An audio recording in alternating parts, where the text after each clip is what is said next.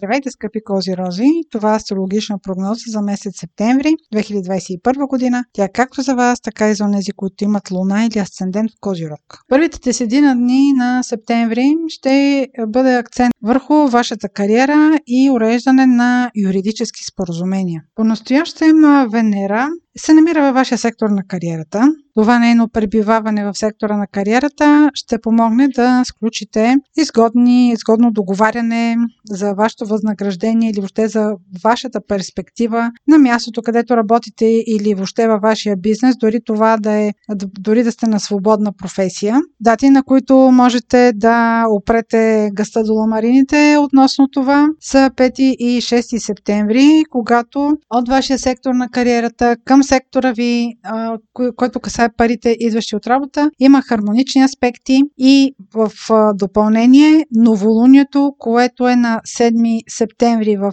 вашия сектор на юридически уредените въпроси, може да ви даде шанс, въобще ако имате такъв план, а дори да нямате, дори да ви се отвори възможност, която да е чисто нова за вас, да договорите по-добри условия за себе си, на по-висока позиция. Всичко това възползвайте се от тези възможности, които идват в първата деседневка на месец септември. Също така бих обърнал внимание на това, че ако имате въобще уреждане на всякакви документални планове, дела, документи, договори, е добре да ги приключите в първата деседневка на септември, защото в края на месец септември, от 27 септември, Меркурий е ретрограден, нещо за което ще ви разкажа към края на настоящата прогноза. Следващия акцент на септември ще бъде с пълнолунието на 21 септември в Риби. Това е секторът на вашите комуникации. Този сектор също така има отношение към братята и сестрите, преговорите, спедицията, касае цялата ви кореспонденция, ако също така правите резервация, обърнете внимание. При това пълнолуние има една закачка с Нептун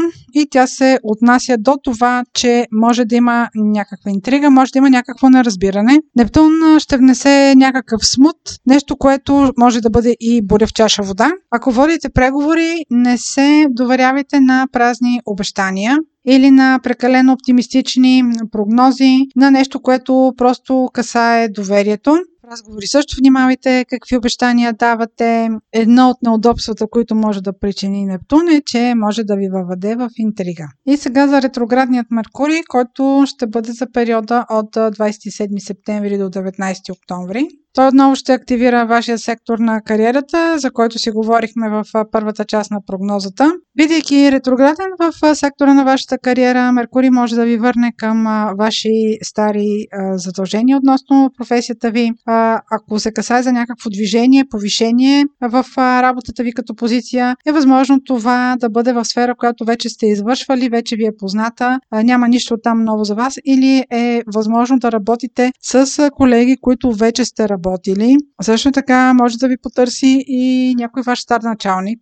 Или просто да се завърнете в сфера, в която вече преди сте работили. Има три дати, на които Меркурий и Юпитер ще направят хармоничен аспект един с друг. Това са 20 септември, 4 октомври и 31 октомври. Когато Юпитер и Меркурий са хармонични един към друг, периода е много подходящ за сключване на всякакви документи, договаряния. Въпреки, че в няко, на някои от тези дати Меркурий ще бъде ретрограден, възползвайте се от тази възможност между хармоничните аспекти между Меркурий и Юпитер. Обмислете дали може да се ангажирате дългосрочно с някакъв ангажимент, като естествено това трябва да се прецени през личната ви карта, защото а, тя е водеща. Все пак това е една обща прогноза. В случая, ако се касае до нещо вече извършвано, на вас ви е познато като сфера, завръщане към нещо старо, би трябвало това, което ви се предложи като възможност, да бъде нещо добро. Това беше прогноза за Слънце, Луна или Асцендент в Козирог. Ако имате въпроси, може през сайта astrohouse.bg и през формите за запитване там да ми ги изпращате.